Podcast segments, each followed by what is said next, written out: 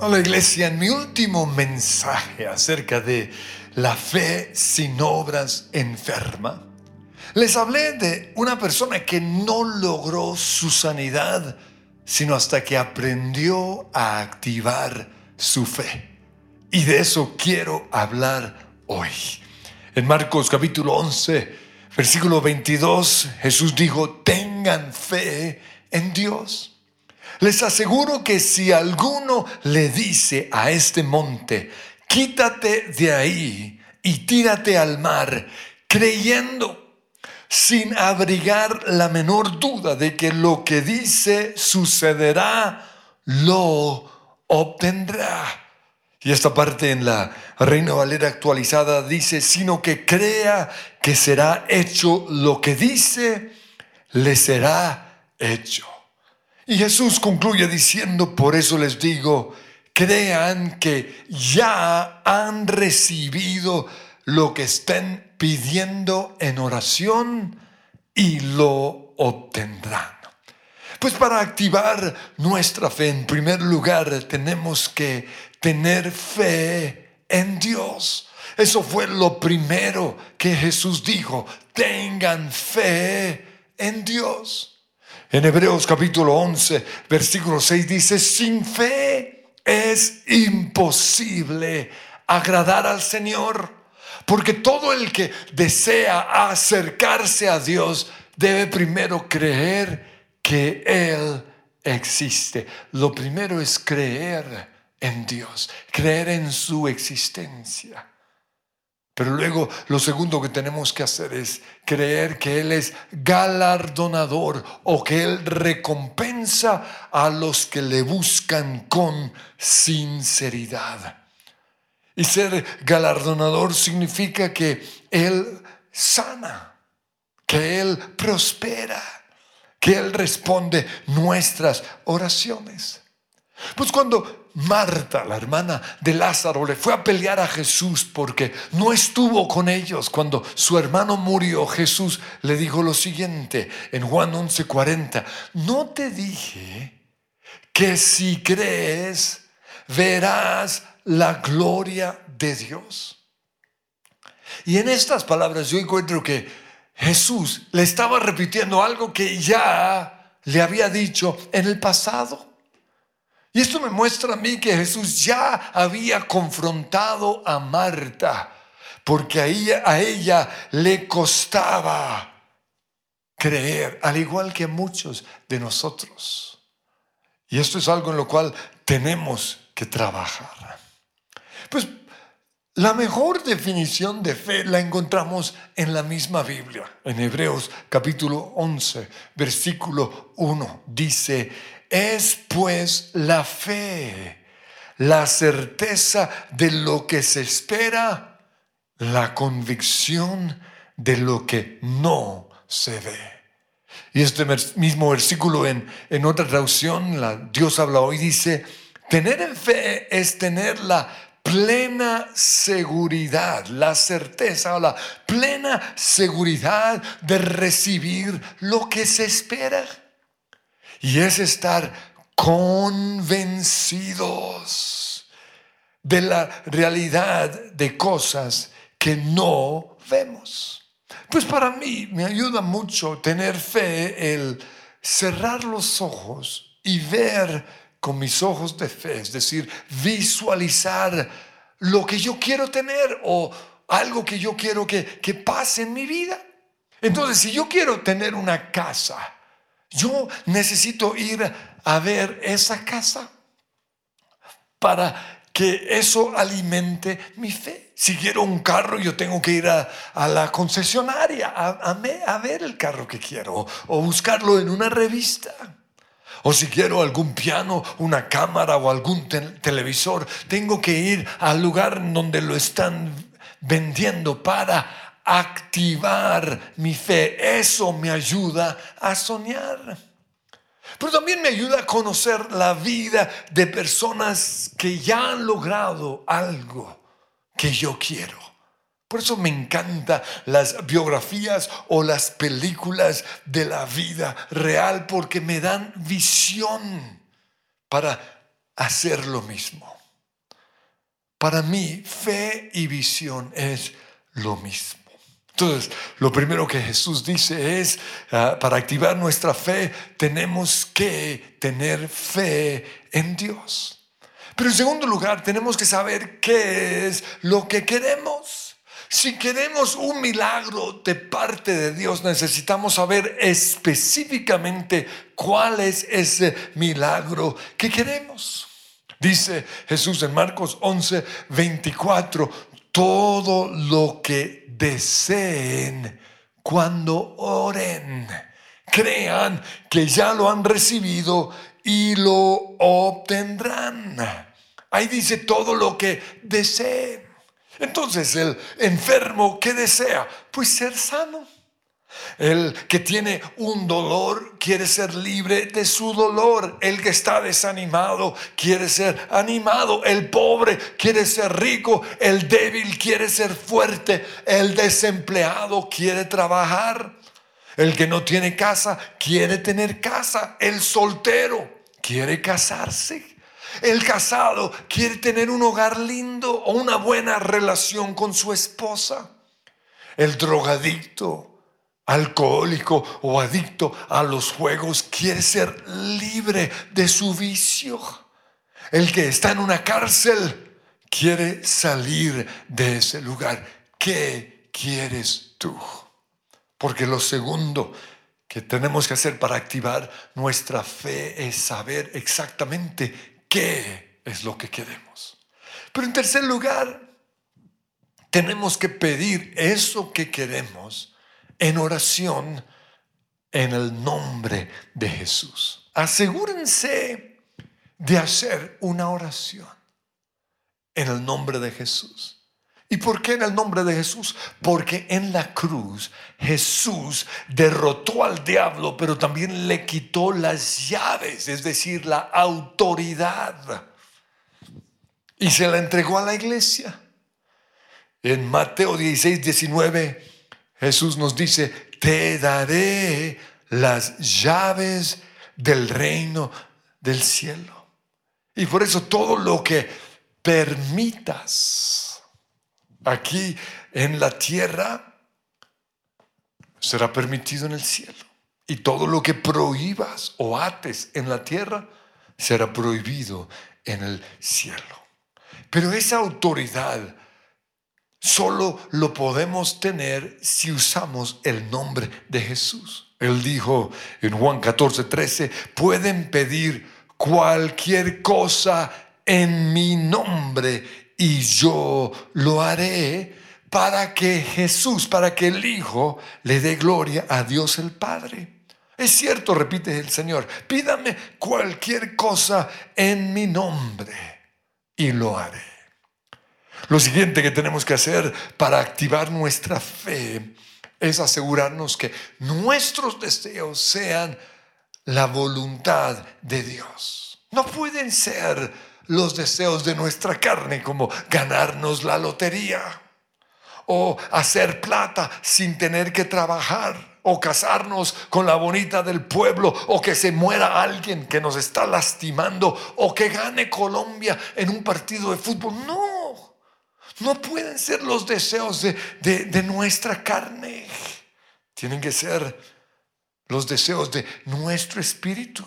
En Santiago 4.3 dice, y cuando piden, no reciben nada porque piden con malas intenciones para satisfacer sus propias pasiones, es decir, satisfacer su carne. En el Salmo 37.4 dice, deleítate en el Señor y Él te concederá los deseos, las peticiones de tu corazón. Entonces aquí vemos una promesa. Dios va a conceder los deseos de nuestro corazón, pero hay una condición. Si nos deleitamos en Él. ¿Y qué es deleitarnos en el Señor? Es pasar tiempo en su presencia, conociéndolo.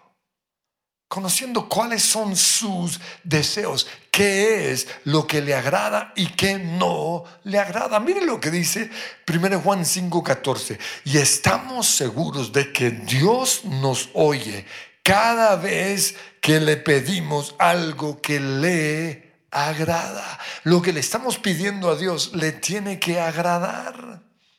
Y en Juan 15:7 Jesús dijo, si ustedes permanecen en mí. Es decir, si ustedes pasan tiempo en mi presencia, si, si me conocen, y no solo eso, sino que conocen mis palabras, pueden pedir lo que quieran y les será concedido. Ahora, Dios no va a dar los deseos de nuestra carne, sino solo los de nuestro espíritu. Y aclaro, no dije los deseos espirituales, dije los deseos del espíritu. Y esta aclaración es muy importante porque el enemigo es muy sutil. Y Él nos hace creer que Dios solo nos quiere dar los deseos espirituales. Pero eso no es así. Él también quiere darnos los, las cosas que, toda persona quisiera tener como disfrutar la vida, ser felices, ser prósperos, sanidad física. Lo único es que esos deseos tienen que estar en nuestro espíritu porque Dios los puso ahí.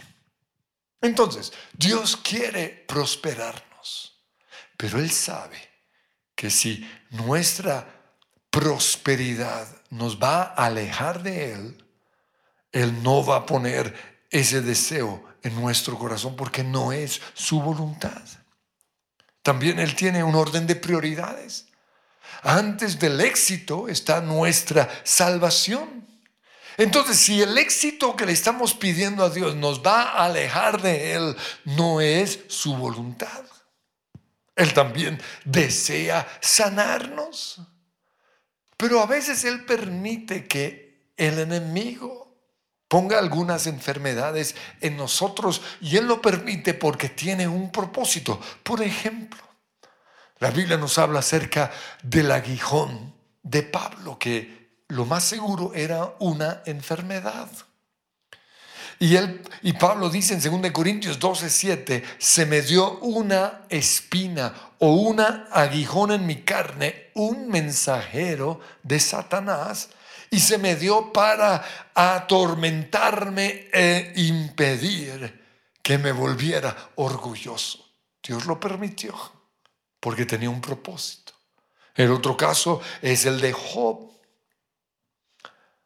Su prueba y su enfermedad tuvo como propósito confrontar su temor a la enfermedad, pero también tuvo como propósito confrontar la tibieza espiritual de su esposa. También en la Biblia vemos que Dios promete derrotar a nuestros enemigos. En el Salmo 68 dice que sus enemigos sean esparcidos. Pero ¿sabían ustedes que muchas personas que nosotros consideramos que son nuestros enemigos, Dios los puso en nuestra vida con un propósito? Quizás formarnos hacernos mejores personas, revelar chichones o guardados en nuestro interior, revelar nuestras inseguridades, nuestros celos, nuestros odios o nuestros temores o egoísmos. Pero en quinto lugar, si queremos activar nuestra fe, tenemos que hablarle a la montaña, como Jesús nos dijo. En Marcos 11:23 él dijo, les aseguro que si alguno le dice a este monte, quítate de ahí y tírate al mar, creyendo sin abrigar la menor duda de que lo que dice sucederá, lo obtendrá. En otra traducción dice, creyendo que será hecho lo que dice. Entonces, orar es tomar autoridad sobre nuestro monte. La pregunta es esta, ¿cuál es nuestro monte? Quizás para algunos su monte son las deudas. Para otro su monte son o es una enfermedad. Es tomar autoridad sobre nuestro cuerpo y hablarle al cuerpo.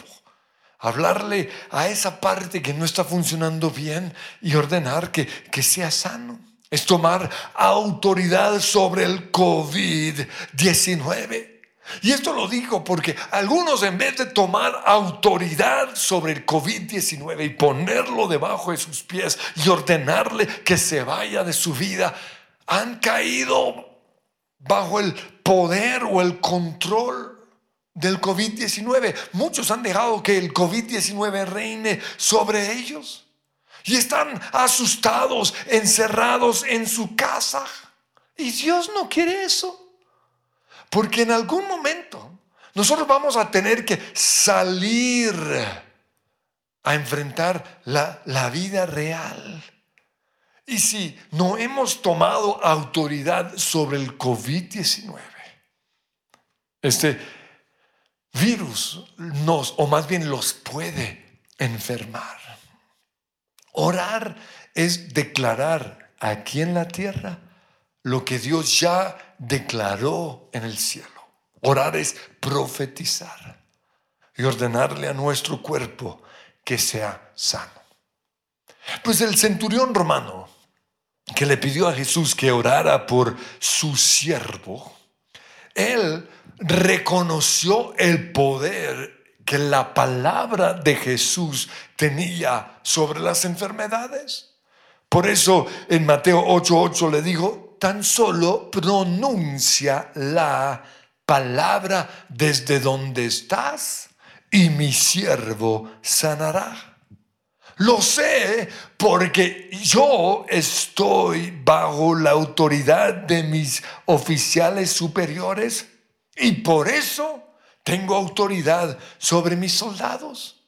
Y por estar bajo la autoridad de mis oficiales, le puedo decir a cualquier soldado, haz esto y lo hace. Ven acá y viene a donde yo estoy. Y la Biblia dice que al oírlo Jesús quedó asombrado y dijo, no he visto una fe como esta en todo Israel. Nosotros tenemos esa misma autoridad. Pero ¿sabían ustedes que orar no es solo lo que decimos cuando oramos en nuestras mañanas de oración, sino que orar es todo lo que sale de nuestra boca? Si en nuestro tiempo de oración estamos bendiciendo a las personas, pero cuando salimos a la calle las estamos maldiciendo, no estamos haciendo nada. Si en nuestras mañanas de oración declaramos sanidad sobre nuestro cuerpo y durante el día nos quejamos o proclamamos, confesamos una enfermedad, no estamos haciendo nada. En Santiago 5:15 dice, la oración de fe sanará al enfermo. Lo siguiente que tenemos que hacer para activar nuestra fe es creer que ya lo recibimos. Marcos 11:24 dice, Jesús, por eso les digo, crean que ya han recibido todo lo que estén pidiendo en oración y lo obtendrán. Que quede claro lo siguiente, la fe es en presente. La fe no es decir algo para el futuro, no, es hablar en el presente. Entonces, en medio de nuestra enfermedad, tenemos que creer que ya estamos bien. Nuestra naturaleza humana quiere ver primero el milagro para luego creer. Pero así no funcionan las cosas del reino de Dios. Según este versículo, primero tenemos que creer y entonces sucederá el milagro. Ahora, no decimos que estamos sanos porque nos sentimos sanos, no, decimos que estamos sanos porque eso es lo que la palabra de Dios dice. Nuestra fe no está puesta en lo que sentimos, oh, ni en lo que nuestros ojos ven, ni en lo que oímos. Nuestra fe está puesta es en lo que la palabra de Dios dice. Y la Biblia dice que en Cristo ya fuimos sanados, así como también dice que en Cristo ya fuimos perdonados, que en Cristo ya somos bendecidos, ya somos prósperos, ya somos sanos, ya somos nuevas criaturas. Entonces, fe es creer y declarar el milagro. Soy sano, soy bendecido, soy feliz. Todo lo puedo en Cristo que me fortalece. Y esto de hablar en fe es algo que muchos no entienden. Pero en Romanos 4:17 dice que Dios llama las cosas que no son como si ya existieran. El único problema con esto es que cuando mi esposa me alaba o me dice algo lindo, yo no sé si ella realmente me está alabando o si está hablando en fe. Pero eso está bien. Creer es también visualizar el milagro. Entonces, no solo declaramos somos sanos, sino que tenemos que vernos sanos. Tenemos que vernos haciendo lo que no podíamos hacer. Tenemos que vernos prósperos. Tenemos que vernos trabajando. Tenemos que vernos viviendo en la casa de nuestros sueños. Y para los que están casados, tienen que verse casados.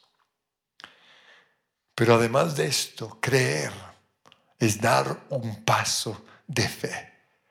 Y la mejor ilustración de un paso de fe lo vemos en la película de Indiana Jones, creo que es la The Last Crusade, la última cruzada, ese momento cuando él está entre, eh, eh, cerca de un abismo. Y toma la decisión, porque así lo vio en una imagen, de extender su pie y creer. Y en ese momento aparece el camino que lo va a pasar por encima de ese abismo. Eso es el paso de fe. Es tratar de hacer lo que no podíamos hacer. Si estamos en la cama es salir de la cama. Por eso cuando yo estoy enfermo me baño y me visto y salgo. Porque estoy tomando un paso de fe. El que no podía caminar es caminar. El que no podía levantar la mano es levantar la mano. Tomar un paso de fe es dar nuestros diezmos como si ya hubiésemos recibido ese aumento que queremos. Tomar un paso de fe es vivir creyendo que ya se resolvió lo que ha causado tanto conflicto en nuestro matrimonio. Pero aquí tengo que hacer una aclaración muy importante. Tomar un paso de fe no es endeudarnos. Y esto lo digo porque me han dicho, no, pues decidimos tomar un paso de fe y comprar el apartamento. Y lo que hicieron fue endeudarse. Eso no es tomar un paso de fe. Tomar un paso de fe tampoco es dejar de tomar la medicina, que era lo que muchos hacían antes, no. Todo lo contrario, cuando somos sanos, Dios va a usar el médico para confirmar esa sanidad, diciendo, ya no tienes que tomar la medicina. Tomar un paso de fe tampoco es comer algo que sabemos que nos hace daño, ni mucho menos comer en exceso, porque muchos dicen, no, yo estoy comiendo esto creyendo que el Señor me va a mantener flaco. No. Tenemos que saber que es realmente tomar un paso de fe y es hacer lo que no podíamos hacer antes. Es decir, dejar de comer tanto, caminar, vestirnos, bañarnos, como si estuviésemos sanos. Pero lo último que dice aquí es que tenemos que creer sin tener dudas en el corazón. Marcos 11:23, creyendo sin abrigar la menor duda de que lo que dice sucederá.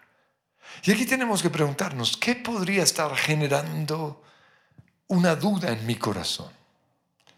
Y una cosa puede ser argumentos en mi mente en contra de Dios. Un argumento que yo tuve en mi mente fue la siguiente, que Dios no oye mi oración, que Dios le oía la oración a, a otros, pero no la mía, a otros más santos o mejores que yo, o más prósperos. Y esa es una mentira del enemigo. Pero otro argumento son amarguras en mi corazón en contra de Dios. Porque a Él sí lo bendices y a mí no? Todo eso genera duda. Pero también podemos tener en nuestra mente argumentos en contra de nosotros. No soy digno, no lo merezco. O más bien, merezco esta enfermedad. Son argumentos del enemigo que traen duda. Y lo otro son las circunstancias adversas. Eso puede ser algo que genere duda, como el dolor en mi cuerpo, o ver mi cuerpo ya envejecido, o ver la esterilidad de mi esposa, o leer el reporte del médico, o ver que una puerta se cerró. Pues esto lo comparto porque en Romanos 4, 17, 21 dice que Abraham creyó en el Dios que da vida a los muertos y crea cosas nuevas de la nada. Y Abraham creyó, dice el versículo 18, aun cuando no había motivos para tener esperanza. Abraham siguió teniendo esperanza porque había creído en que llegaría a ser el padre de muchas naciones. Pues Dios le había dicho, esa es la cantidad de descendientes que tendrás. Y la fe de Abraham no se debilitó, a pesar de que él reconocía que por tener unos 100 años de edad, y ahí están las circunstancias, su cuerpo ya estaba muy anciano para tener hijos igual que el vientre de su esposa Sara. Pero Abraham siempre creyó la promesa de Dios sin vacilar. De hecho, su fe se fortaleció aún más y así le dio gloria a Dios. Abraham estaba plenamente convencido de que Dios es poderoso para cumplir todo lo que promete. Aquí vemos que la fe no considera las circunstancias ni los argumentos en nuestra mente, sino solo a Jesús. Yo quiero que usted cierre sus ojos allí. Y Señor, yo te doy gracias porque tú hoy quieres que aprendamos a activar nuestra fe. Y te pido que nos enseñes a hacerlo. Para aquellos que dudan acerca de Dios, te pido que en este momento puedan declarar con su boca, yo creo en ti. Yo creo que tú eres Dios. Yo creo que tú eres galardonador. Y Señor, hoy activo mi fe creyendo que me vas a hacer el milagro. Pero lo siguiente, tú dices que concedes los deseos de nuestro corazón. Y quiero que ahí en oración le digan al Señor cuáles son esos deseos. Señor, yo deseo sanidad. Yo deseo ser feliz. Yo deseo la restauración de mi matrimonio. Yo deseo este trabajo, esa casa. Pero lo siguiente que tenemos que hacer es pedir eso que deseamos en el nombre de Jesús y usted lo va a hacer. Padre Dios, en el nombre de Jesús te pido mi sanidad. En el nombre de Cristo Jesús, te pido que tú me des ese trabajo. Te pido que restaures mi hogar en el nombre que es sobre todo nombre. Pero lo siguiente es conforme a la voluntad de Dios. Y Señor, hoy voy a someter mis deseos a tu voluntad. Y reconozco la necesidad de pasar tiempo en tu presencia. Tú concedes los deseos de esa persona que se deleita en ti. Me voy a deleitar en ti para conocerte. Para que tú pongas esos deseos en mi corazón, en mi espíritu. Pero también hoy me doy cuenta que tengo que hablarle al monte. Y usted va a empezar a hablarle a esa montaña. Porque Jesús dijo, si le decimos a ese monte, quítate y échate en el mar. Hoy le hablo a ese monte de enfermedad y ordeno que se vaya, que sea removido. Ordeno que lo que no está ahí ahora mismo tome su lugar. Hoy hablo milagros poderosos de sanidad en mi cuerpo. Pero también hoy creo que ya recibí el milagro. Creo que la fe es en presente. No es algo para el futuro. Hoy soy sano. Hoy soy feliz. Hoy soy bendecido. Hoy soy próspero. Y saco toda duda de mi corazón. Señor, todo argumento en mi mente en contra tuya la clavo en la cruz. Y dígale al Señor, estos son mis argumentos. Creo que tú no oyes mi oración, que tú tienes favoritos, que tú bendices a Juan o, al que sea, pero a mí no. Hoy renuncio a esos argumentos. Renuncio a seguir viendo lo que mi cuerpo está, está diciendo, lo que estoy sintiendo. Hoy decido más bien creer en tu palabra, en el nombre de Cristo Jesús. Gracias. Hazlo, Señor, una vez más. Hazlo otra vez con tu gran poder. Una vez más, hazlo otra vez, sí. Hazlo otra vez. Haz ese milagro. Hazlo otra vez. Lo que hiciste en tu palabra, vuélvelo a hacer hoy. Hazlo otra vez. Y quiero invitar a los que hoy nos ven por primera vez que tomen la decisión más importante en su vida y es la de rendirse totalmente a Jesús. Es algo muy sencillo, es mirar la cruz y entender que Jesús en la cruz pagó el precio por nuestros pecados. Es así de sencillo. La salvación es un regalo, no son obras, no es una religión. Es solo recibir a Jesús como Señor y Salvador y permitir que Él gobierne nuestras vidas. Y quiero guiarle en esta oración para que usted lo haga. Diga conmigo, Padre Dios, hoy te doy gracias por amarme tanto que permitiste que Jesús, tu amado Hijo, muriera en esa cruz. Gracias Jesús por tomar mi lugar. Yo merecía estar allí. Fue mi pecado lo que te llevó a esa cruz. Pero lo hiciste por salvarme a mí. Lo hiciste pensando en mí. Por eso hoy recibo por la fe el regalo de la salvación, el perdón de mis pecados. Pero también hoy recibo mi sanidad. En el nombre de Jesús. Amén. Y si usted hizo esa oración, esa es la mejor decisión de su vida. Pero queremos responder sus preguntas. Por eso aquí está el teléfono del call center. O también si usted tiene algo moderno, puede tomarle una foto a esto que sale aquí. Y queremos que se comunique con nosotros. Queremos orar por usted. Y ya cuando volvamos a, la iglesia, cuando esta pesadilla se acabe, queremos conocerle. Y para los que están conectados, recuerden, hey, sus hijos quieren que usted los acompañe en esto que sigue su presencia. Pero antes quiero que volvamos a cantar esta canción porque la escribimos pensando precisamente en este tiempo, cuando la pesadilla acabe. Pero no solo eso, queremos que ahora mismo vayan a YouTube, busquen esta canción que está espectacular, la van a ver mil veces y se la van a mandar a mil personas, los influenciadores, la gente famosa que nos sigue. Por favor, ayúdenos a hacer famoso el nombre de Jesús. Digan sí. Hazlo otra vez,